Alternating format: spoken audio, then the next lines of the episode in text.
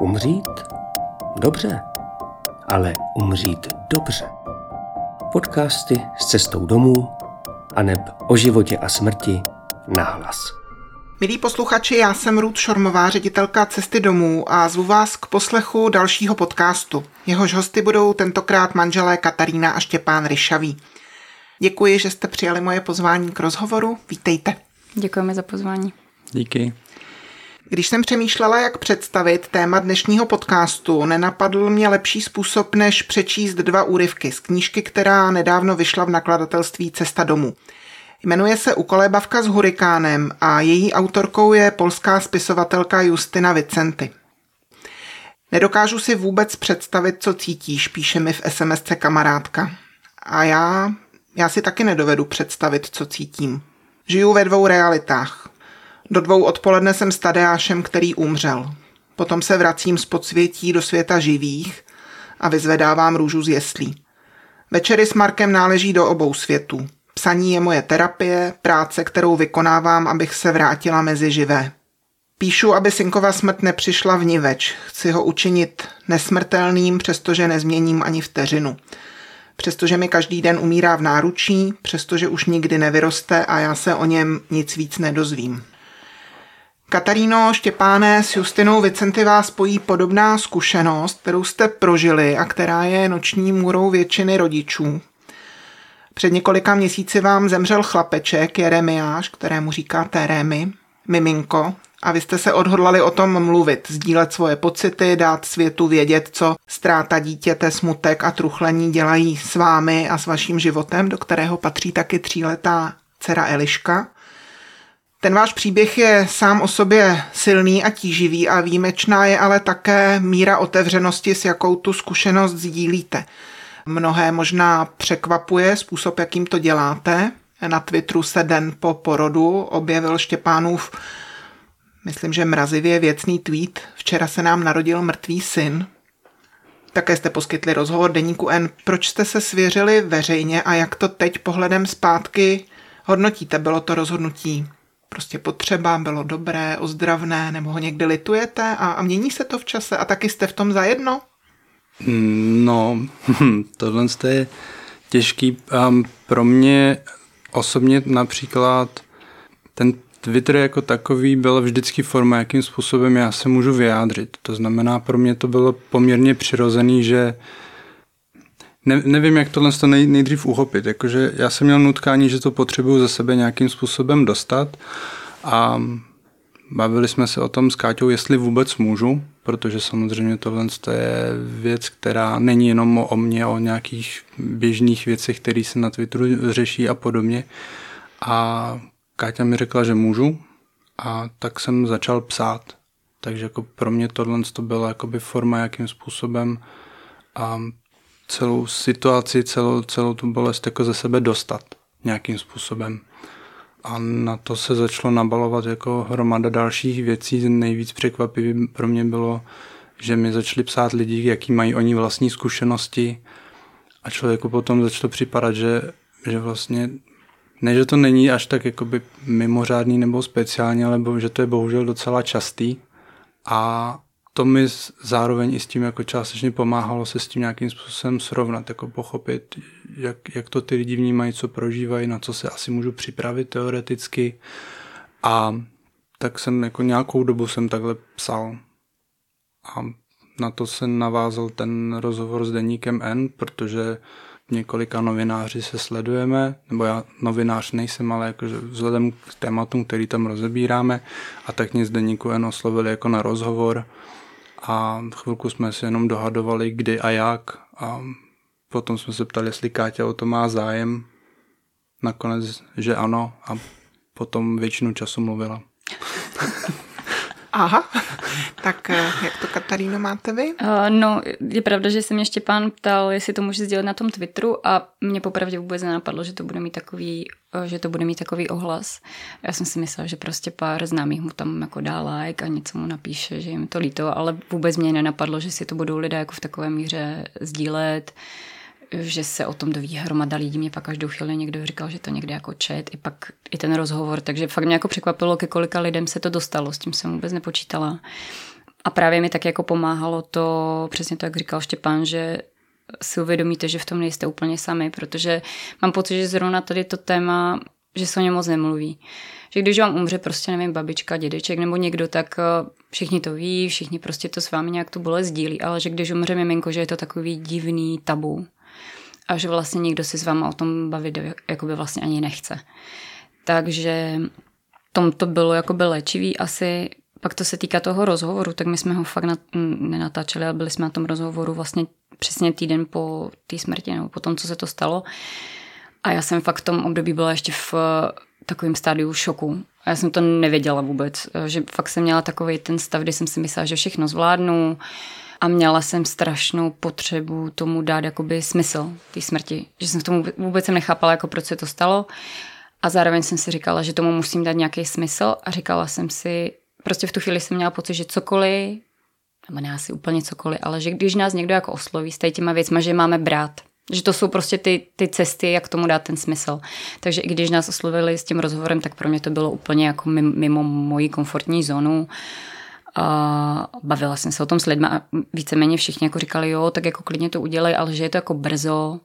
A já jsem říkala, že buď to ten rozhovor dám prostě teď, nebo už jako nikdy. Že jsem to úplně cítila, že prostě musím to udělat teď, když jsem v tady tom rozpoložení psychickém, protože později to nedám. A tak to přesně bylo, protože nám vlastně ten rozhovor přišel na nějakou korekci později a já jsem fakt měla úplně, mě se vlastně šestí neděli úplně krylo jak se říká, že jsou takový ty stádia truchlení, že máte ten šok, pak je vztek, pak je nějaký deprese, někde se ještě, myslím, říká nějaký vyjednávání nebo něco. Tak to mhm. vyjednávání já jsem teda neměla, protože já jsem měla fakt pocit, že ať udělám, co udělám, tak to prostě jako nezměním. Ale mě si to fakt, to šesti nedělí moje se krylo přesně s těma stádiama toho truchlení. Takže pak vlastně, když nám to přišlo editaci, já jsem byla zrovna ve, ve fázi vsteku. Takže to jsem tak trošku jako olitovala, protože jsem měla pocit, že to úplně nevyznívá tak, jak bych to jako chtěla. Ale ve výsledku vlastně i vzhledem k těm ohlasu asi jsem jako ráda, že jsme to udělali. Že asi, že je potřeba o tom mluvit. Tak já si o to víc cením toho, že to nebyl váš poslední rozhovor na to téma, protože to, myslím, vyžaduje velkou odvahu a vážím si toho, že jste tady. Cesta domů vydala mimo jiné knížky Slon v pokoji a žádní draci nejsou. Jedna je pro dospívající a druhá pro malé děti a ten slon i drak v nich vlastně symbolizují něco těžkého, co tu s námi je a co když eh, ignorujeme a bojíme se o tom mluvit, tak to roste. Ale když se jako odvážíme, nezavřeme oči, něco k tomu si povíme, tak ono to nezmizí, ale není to tak velké, trochu se to zmenší, je to asi i méně nebezpečné, ohrožující. Co vaši sloni a draci? Jak se jim vede s tím odstupem? Víte o nich? Jsou menší nebo jiní, než byli? No, jako já za sebe mám asi pocit, že vlastně svým způsobem se mi o tom mluví čím dál tím hůř, ale spíš jako z toho pohledu, že se mě lidi teď jako často ptají, no tak jak se máš, jak ti je? A já vlastně úplně nevím, co mám na to říct, protože na jednu stranu, jo, je to rozhodně lepší, než to bylo těch pět měsíců zpátky prostě. Vyvíjí se to nějak, určitě jsem jako veselější a jako funguju líp ale zároveň se nedá vůbec jako říct, že by mi bylo méně smutno, jen to není asi tolik vidět. A já mám někdy strach, že když lidem jako řeknu, jo, jsem v pohodě, tak oni si, no, tak už zapomněla, už je to jako jedno. A já vlastně nechci, aby se na to Hremyho zapomnělo. Že úplně stejně prostě, jak to píše ta Justína v té knížce, že chce, aby byl ten její Tadeášek nesmrtelný, tak já to vnímám. Pardon. Tak to vnímám úplně stejně, že ten Remy ještě tím, že ho vlastně nikdo neviděl. Viděli jsme ho jenom my dva my jsme ho neukázali nakonec ani srdce, takže fakt jsme ho viděli my dva a Dula naše, tak eh, jako pro všechny to je taková jako virtuální věc. Prostě viděli, že jsem těhotná, že prostě mi roste břicho, ale to miminko nikdo neviděl a o to víc mají podle mě tendenci nechci říct jako, že zlehčovat tu ztrátu, ale prostě je to takový asi těžce nebo jako hůř prostě uchopitelný jako pro lidi. Takže já mám pocit, že vlastně nesmím, nebo nechci jako říkat, že už jsem v pohodě, protože pak se na toho ho zapomene. Tomu rozumím. On si to asi opravdu nikdo nedovede představit. A jak když o tom přemýšlím, když takhle to říkáte, tak si říkám, ono je to logické, když se v naší blízkosti někomu něco těžkého stane, tak se nás to vždycky nějak dotkne a máme různé strachy. Třeba strach, abychom nenadělali víc škody než užitku, abychom prostě něco nepokazili, taky nám určitě každá těžká situace připomíná, že, že i my jsme křehcí a že se nám může něco přihodit, co bude těžké. tak eh, tohle všechno nás brzdí. Já si to sama pojmenovávám jako takovou hm, jako obrnu z rozpaků. Jak tedy lidi vlastně kolem vás reagují? S tím odstupem času spíš mlčí nebo spíš mají pocit, že už se jako dá mluvit o něčem jiném snadno. Vy jste Štěpáne v jednom tom tweetu napsal něco jako, že jakákoliv reakce je dobrá. Mm-hmm. Je to opravdu tak? Není třeba někdy i jako lepší, když někdo mlčí? Já si myslím, že, že každá reakce nebo jakákoliv reakce je dobrá a pokud ten člověk nějakým způsobem chce, chce naznačit tu minimálně, nevím jak to, jestli nazvat soucit nebo, nebo tu, tu blízkost, jakože jsem tady, vím, že momentálně to máš třeba těžký, a, ale eh, nevím, snad se toho teda nebojí, jakože když vyzařují, že hele, jsem blízko, tak jakože kdyby jsme to využili to, a jako ne takhle. Jakože bychom to zneužili? Ne, ne, ne, ale jakože že to není takový, mm, takový britský falešný jo jsem tady pro tebe, ale opravdu, že kdyby přišlo to těžké, tak opravdu to, to jsou ty lidi, na který se většinou můžeš spolehnout, můžeš za ním mít a kdyby bylo opravdu to těžké a podobně, tak jako eh, tohle to jde. My, když se potkáváme s lidmi, kteří jsou, myslím, v cestě domů, když se s nimi potkáváme, kteří jsou pozůstalí, ať eh, ten, kdo jim zemřel, byl jakýkoliv věku, tak myslím, že tohle často říkají a myslím, že pro ty lidi kolem je vlastně povzbudivé povědět, že i třeba reakce nevím, co bych řekl, neumím si to představit, jenom jsem tady, takže i, i ta je jako cená. Ale zároveň jsou určitě situace, kdy i to mlčení je cené. Já si vybavuju z toho vašeho rozhovoru takovou zmínku o paní z pekárny. No. Už vás zdraví? Ne, to, no... Ne, ten vztah se úplně změnil, nebo respektive občas mě pozdraví, ale úplně se ten tak jako proměnil. Možná a... zkuste jenom maličko říct, vlastně, eh, protože možná ne všichni posluchači četli ten rozhovor. Kdo to je, paní z pekárny? Já bych strašně nerada, to jenom chci upozornit předem, nechci, aby to vyznělo, že si na ní zlobím nebo mm. cokoliv jiného, protože já mám trošičku popravdě podezření, že ona ten rozhovor, rozhovor četla a že si to vyložila jinak, než jsem to myslela a to mělo jako, ten, ten důsledek byl i ten, že ten vztah se fakt jako proměnil, ale je to prodavačka z pekárny, kam chodíme dlouho, vlastně co jsem na mateřský, tak eh, jsme tam byli skoro každý den s Eliškou a právě jsme se vždycky jako pozdravili, ona byla taková jako velmi sympatická, prohodili jsme pár slov, ona vždycky pozdravila Elišku, něco jí dala třeba a tak. No a vlastně, když jsem byla po druhý těhotná, tak ona vždycky, když jsme se potkali, tak se ptala, jak se jako mám a kdy to bude. No a když jsem byla vlastně už myslím, že v den, kdy jsem měla vypočítaný termín, tak jsem tam nějak byla, zase jsme se o tom bavili, říkám, já pořád nic. A ona, no my vás už vyhlížíme, že až to jako bude, tak si třeba půjčíme kočárek prostě a vezmeme Alího jako na procházku a vy si odpočinete. A že to bylo fakt takový hodně jako přátelský. No a vlastně, když Remy uh, zemřel, tak Štěpán byl s Eliškou uh, na zmrzlinu, ona je tam viděla, zrovna tam jako obsluhovala a ptala se, jestli, že už teda vidí jenom je dva, tak jestli už jsme teda ve čtyřech a Štěpán je řekl, že bohužel ne, že zůstaneme ve třech. A z toho, co on popisoval, tak ona se asi rozb- rozbrečela se.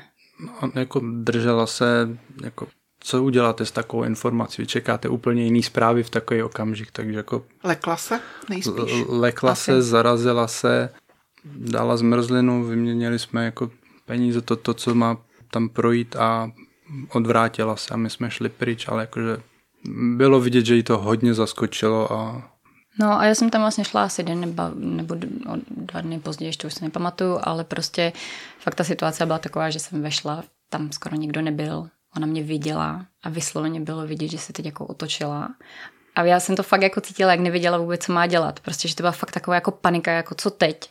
A já jsem si říkala, tak jako v pohodě nic se neděje. A ona najednou utekla tak jako do takového ale zázemí, ale tam je pořád prostě vidět. Já jsem mi tam viděla, jak tam stojí. Jako fakt to bylo vidět, že ona se tam vysloveně šla jako přede mnou schovat. Jako, jako jsem si stoprocentně jistá, že ta situace byla takhle a teď jsem mi tam viděla a říkám si, tak já za ně půjdu, prostě jí řeknu, že ať, ať prostě z toho nemá strach, že to jako v pohodě se nic neděje a chtěla jsem za ní jít a fakt jak jsem udělala ten krok jakoby směrem k ní, tak ona mě podle mě periferně viděla a utekla úplně jako do zázemí. Když to říkáte, tak eh, běží mi hlavou vy dva toho máte jako hodně naloženo, víc než by asi kdo z nás chtěl, než, víc než si kdo dovede představit. A teď říkáte, ještě bych se měla postarat možná o paní z pekárny, nebo ona je obrazem, já taky to nevztahuju k ní osobně, já rozumím tomu, že člověk z nečekaný a těžký zprávy může mít strach, že se jí lekne, že, že se bojí své reakce, neumí si představit, co říct.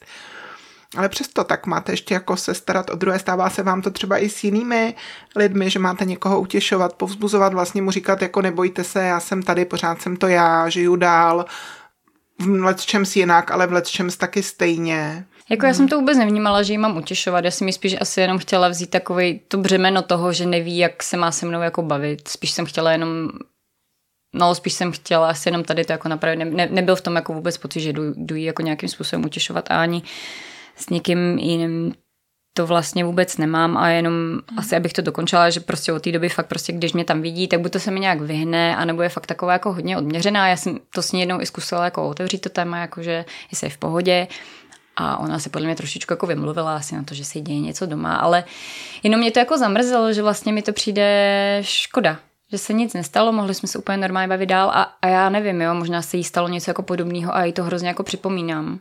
A i to jsem jako vlastně v těch prvních týdnech hrozně jako vnímala, že jsem někde přišla a měla jsem fakt takový ten pocit, že jsem sebou přinesla prostě takový černý mrak, že fakt já jsem vyšla do místnosti a měla jsem pocit, že ty lidi úplně panikaří všichni a neví vůbec, jak se mají se mnou bavit.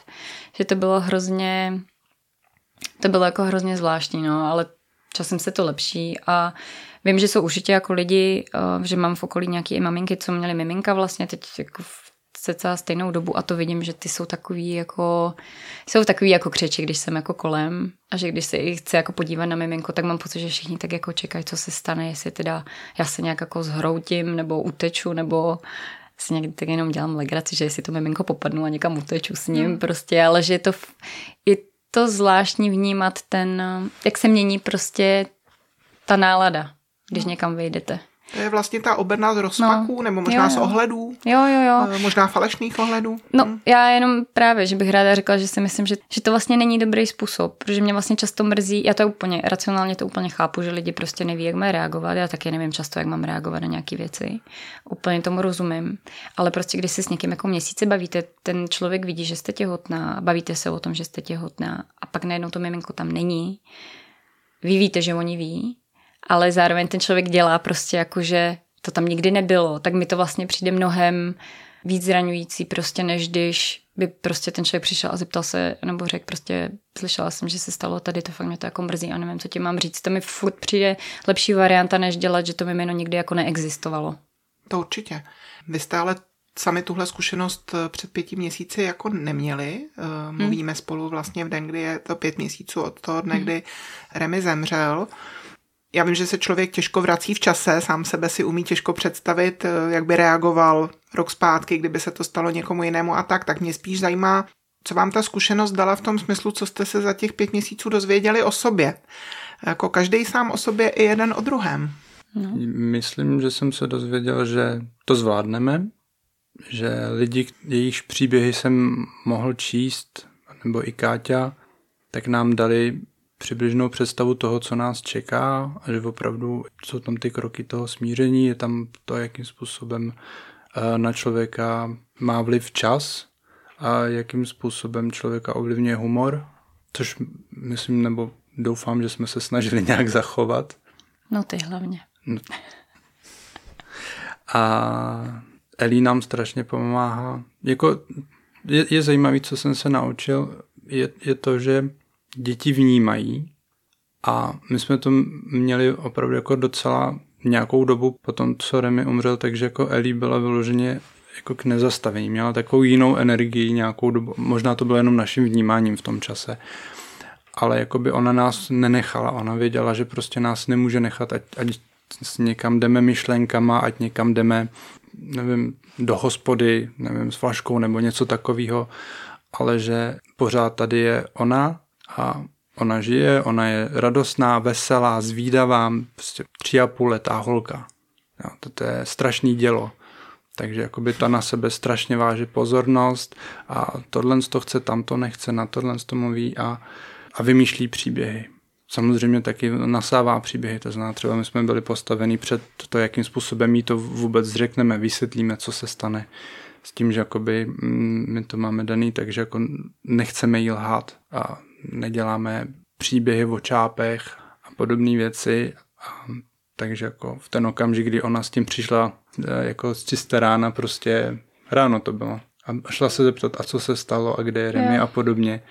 tak prostě, i když jsme se o tom bavili, jak, jak to řekneme, jaký to vlastně vysvětlíme, tak nevím, máte proti sobě člověka, který neví, co to je život, smrt, čas, on nechápe koncept, co je den, týden, na to, aby jako chápala, že prostě to, že existuje, že jednou nebude platit.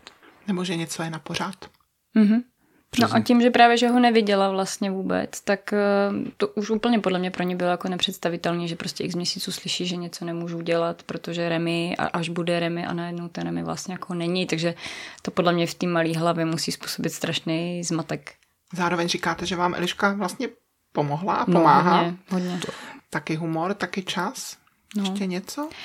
Vám pomáhá? Uh, no mě pomohla moje dula hodně, Ivana Vajsová. Hlavně v době, kdy jsme nevěděli, co se stalo a já jsem měla opravdu velký výčitky svědomí a trpěla jsem fakt silným pocitem viny, že jsem to nějakým způsobem uh, způsobila a ona mi v té době napsala zprávu, uh, kterou jsem si pak hodněkrát četla a myslím, že by možná mohla někomu pomoct, tak já ji tady přečtu. Mimi na toho strašně moc vydržej. Rodí se nemocným, závislým, nevědomým lidem. Nemůžeš za to. Zůstal s tebou tak dlouho, jak mohl. Až do toho momentu, kdy se musel už narodit. To nemohl. Aspoň těch devět měsíců spolu. Já vím, že je to na hovno. Ale on v tobě žil krásně. A to ti nikdo nevezme. Děkuju. To těhotenství vlastně bylo úplně bezproblémové jako celou dobu. Já jsem vlastně přenášela 6 dní a ještě vlastně na poslední kontrole v pondělí bylo úplně všechno v pořádku. Začala jsem vlastně rodit v úterý v noci, přijela jsem do porodnice, byla jsem otevřena na 7 cm, pochválili mě, jak je to super a vlastně ve chvíli, kdy jsme šli na monitor, tak zjistili, že Remy už nežije. Takže fakt to byl jako strašný šok a vůbec nic, co bychom Vůbec jsme to nečekali ani náhodou, takže fakt jsem měla hrozu z toho, že já jsem prostě v těch posledních dnech musela udělat něco jako špatně, nebo nevím, pak přemýšlíte přesně, jak jsou všechny ty věci, co těhotná má dělat, nemá dělat, teď se vracíte zpátky, jestli jste neudělala něco, čím jste to jako způsobila. Takže fakt ty první dva měsíce, kdy jsme nevěděli, jako čím to je, tak eh, byly nejhorší. No a nakonec jsme se teda dozvěděli, že jsme velice zácný případ, kdy vlastně ten pupečník byl hyperspiralizovaný, se tomu říká, takže prostě, když si představíte takovou tu starou telefonní šňůru, prostě, že byla hodně jako zatočená a že v tu chvíli vlastně stačilo hrozně málo na to, aby se skřípla a vlastně tím pádem Remy nedostával kyslík, takže se udusil. A mě fakt doktorka do písmene, doslala do písmene, řekla, že to byla blbá náhoda. Takže to je fakt takový to, když si říkáte, tyjo, tak máte prostě vlastně zdravý miminko, a pak se stane blbá náhoda a já úplně chápu, že se může stát prostě jako kdykoliv v životě, jindy eh, se stane něco podobného, ale že vlastně trošku se mi jako ulevilo, že to fakt nebylo nic, eh, s čím bych já mohla něco dělat. Takže jedna z těch věcí, co mi pomohla, bylo vlastně vědět, co se stalo. Pak mi teda pomáhají terapie a kamarádi nám pomohli hodně. Takže i ty neformální vztahy, i nějaká odborná pomoc. Určitě, mhm. určitě, určitě. A pomohly mi právě příběhy jiných lidí docela. Já jsem, ono to chvíli trvalo, než jsem se k tomu dostala, ale pak jsem docela hledala právě i nějaké jako organizace, tak jsem přišla vlastně i na vás, který se věnují tady těm věcem a akorát prostě pak člověk začne narážet na to, že na jednu stranu mu to uloví v tom, že nemá pocit, že je v tom sám, což je jedna z těch věcí, vlastně, co pro mě byla nejhorší, že jsem měla pocit přesně, že všichni mají zdravý miminka prostě a já jsem jediná, komu se stalo něco takového ale zároveň vlastně se dozvíte, co všechno se může stát. A že ty příběhy těch lidí jsou fakt jako někdy, že vás nenapadne, že něco takového by se mohlo opravdu stát. Takže to bylo takový jako dousečný, že na jednu stranu mi to ulevovalo v té samotě nebo v takovém tom pocitu osamocení, ale zároveň vlastně mi to trošku způsobovalo úzkosti, protože jsem si říkala, aha, tak ještě tohle se může stát a tohle se může stát. Takže tohle je, je to takový napůl. a zároveň trochu nejistota. Přesně další. tak, přesně tak. Děkuju.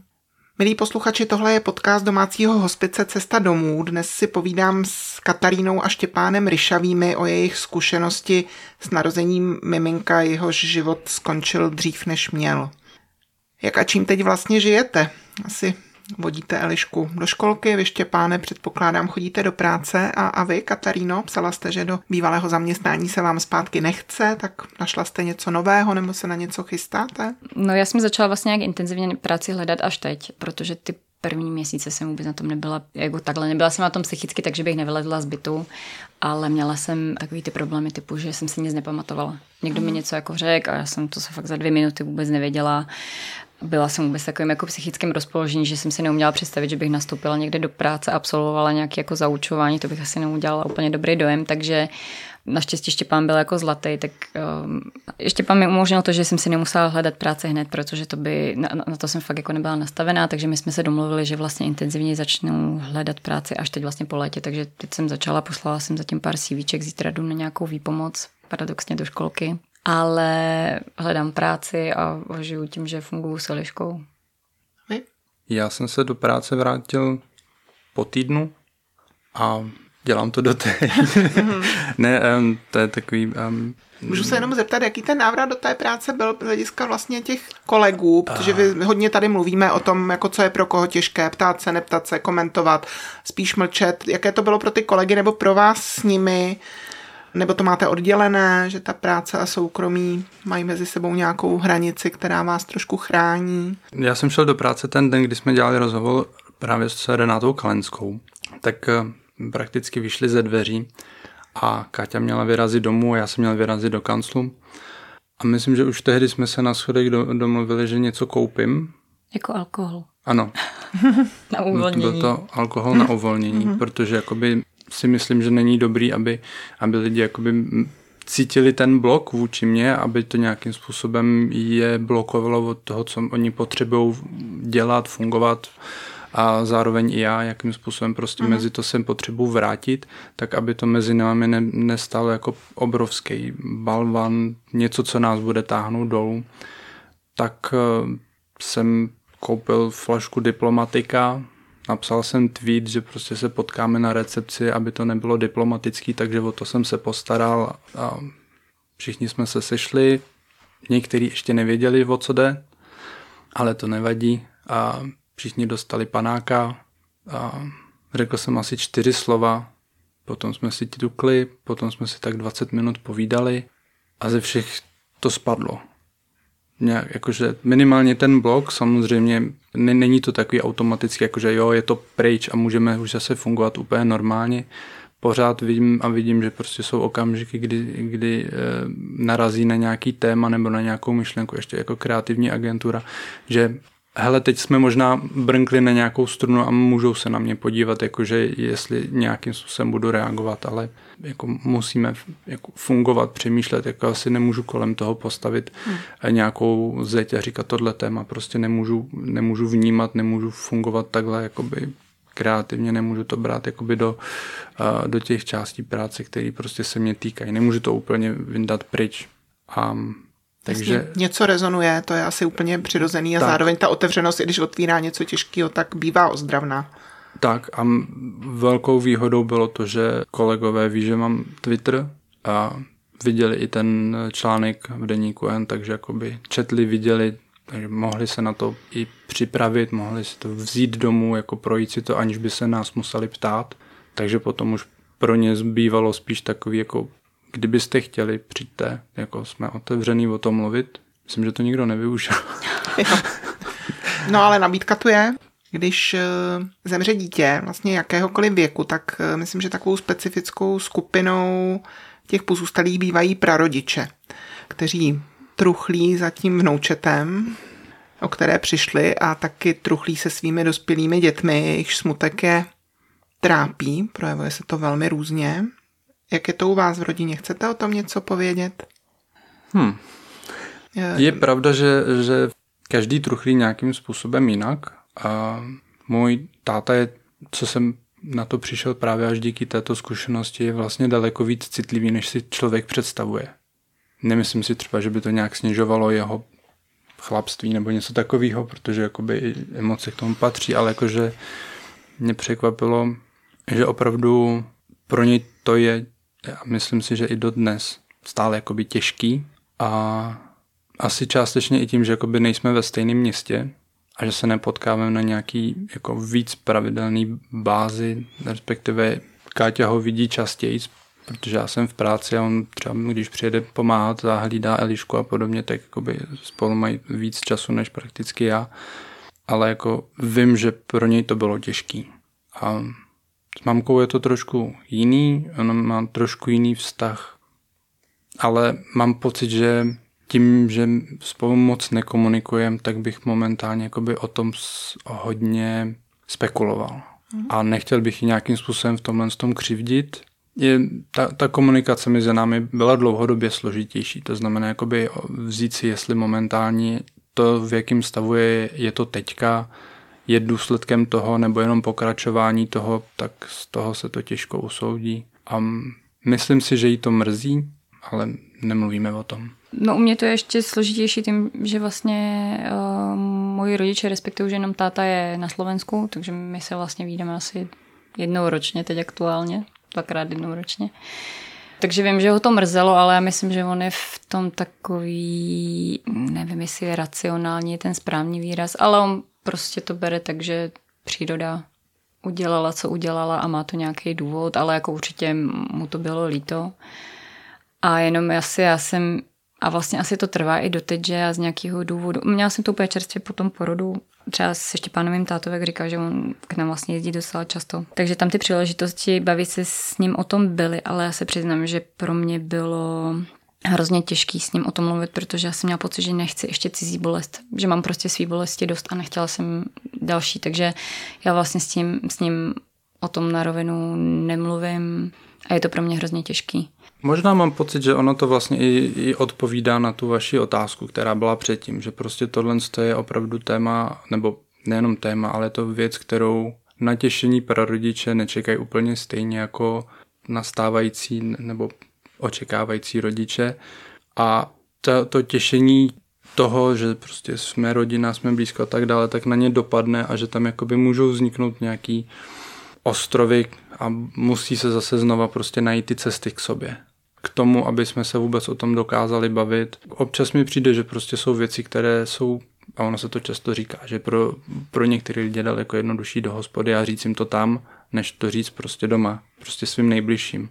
Ale to je tím, že jakoby my, jak, jak jsou lidi prostě provázaný a sdílej spolu nejenom tuhle jednu zkušenost, protože v té hospodě to se vykecáte, dáte si dva panáky a no, spíš víc asi v tomhle případě a, a, a kdežto tohle je, víte, že to máte na roky a na roky a že, že budou okamžiky a budou pohledy a budete si je pamatovat a tak dále. Možná jako si, si člověk vytvoří nějakou schránku, s kterou jako chvilku bojuje, jestli se dostane ven nebo nedostane. A... Jakože pandořinu skřínku. To ani ne, ale nevím, jako je to zvláštní, protože jako na jedné straně máš lidi, s kterými se o tom měla bavit, což jsou právě rodiče a jde to hrozně těžko. Hmm. A na druhou stranu jsou lidi, které buď, buď vůbec neko, neznáš, nebo jste kolegové, nebo víš, že jsou to nějaké jako náhodně, že třeba, nevím, kdybych řekl z fotbalu, takže s nimi jako si to řeknete, ale možná to je právě tou společnou tíhou, kterou potom ponesete a uvidíte a že musíte se s ní jako vypořádávat. A tím pádem jako je to složitější a v ten okamžik, kdy to otevřete, tak víte, že na konci nebudou ty tři panáky a nepůjdete pryč, ale že opravdu jako se k tomu můžete vrátit za týden a za týden zdá se a nevíte, jakoby jestli, jestli vás to nebude držet zpátky, anebo jestli oni půjdou napřed a vy ještě ne. Takže jako je tam daleko větší pocit strachu. Jako já jsem to měl částečně i, i s Káťou, protože samozřejmě Káťa tím, že byla 9 měsíců těhotná a já říkám, těhotenství je pro muže strašně virtuální. Jo, jenom oni vidí, že že něco se chystá, něco roste a i ta doba truchlení a toho opravdu prožitku a toho fyzického kontaktu je úplně jinde a jiná. Tím pádem jakoby ta doba, kterou potřebuje Káťa a to, čím prochází, je jiná. To znamená, jakoby my dva jako takový musíme si jakoby hlídat ten čas, jak k nám plyne. Jako, a ten vztah mezi náma, aby jako v, to, v téhle rovině jako fungoval. Nevím, jestli jsem to vysvětlil nějak co myslíš? Ne? Nějak určitě. Nějak, já, za to nějak, já za to děkuju. Kdo se, kdo se v tom vy? dostane bludišťáka? Kdyby smrt dítěte potkala třeba vaši sousedku z vedlejšího domu, kterou potkáváte na hřišti, co byste určitě ovlivnění tou, tou vlastní zkušeností udělali a čemu byste se naopak určitě vyhnuli? Já nevím. Mhm. Já bych určitě neříkala, že bude mít druhý.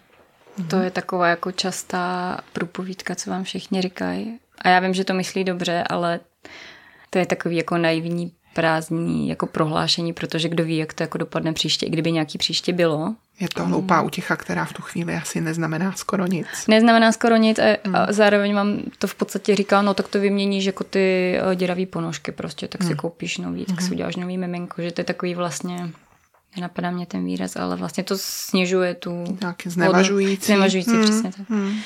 Takže to bych určitě neříkala a myslím, že s tady tou zkušeností bych asi za ní šla. Řekla bych jí, že mě to strašně mrzí.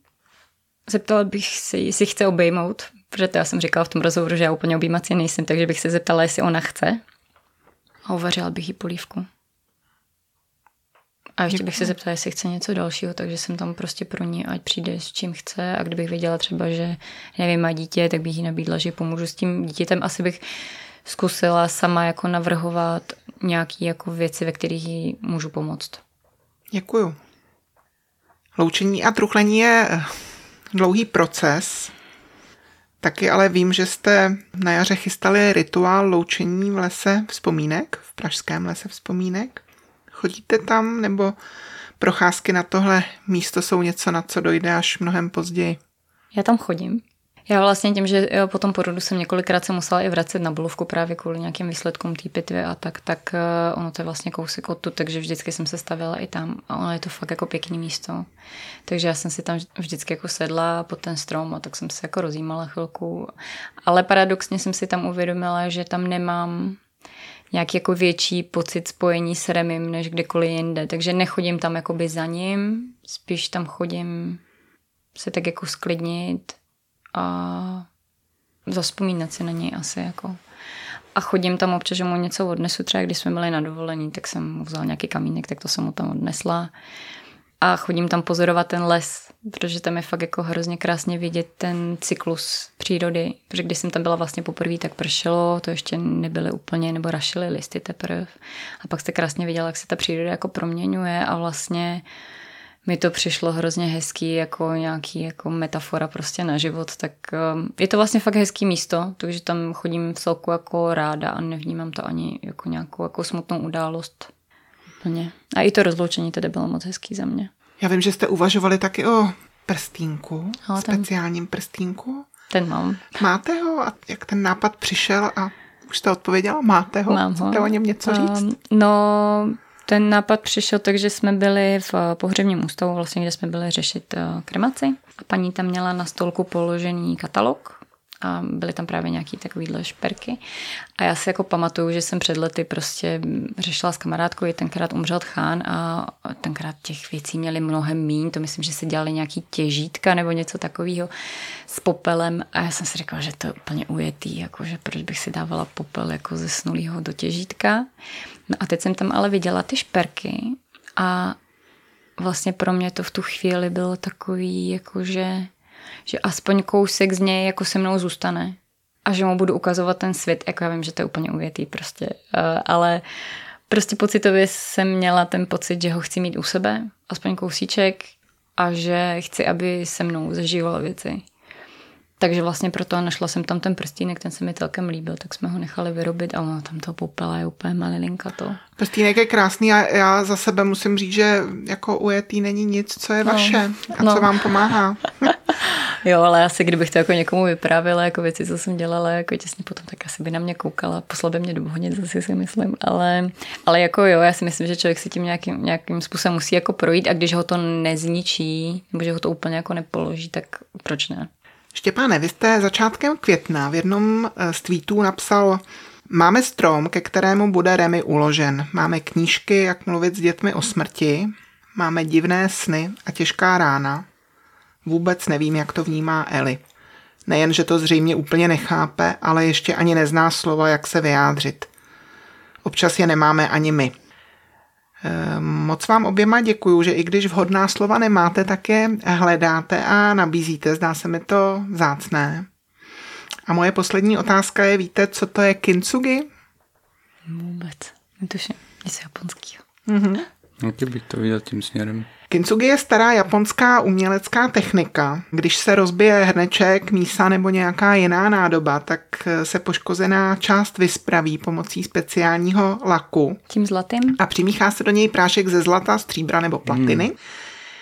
Poničení a opravu totiž Japonci považují za důležitou součást příběhu, spíš než za něco, co by se mělo skrývat. Tak eh, jak když jsem se chystala na ten náš rozhovor, tak jste mi něčím ty japonské nádoby vlastně tou odvahou připomněli. Ty nádoby se zlatými jizvami, které jim dávají eh, jednak trvání a jednak smysl.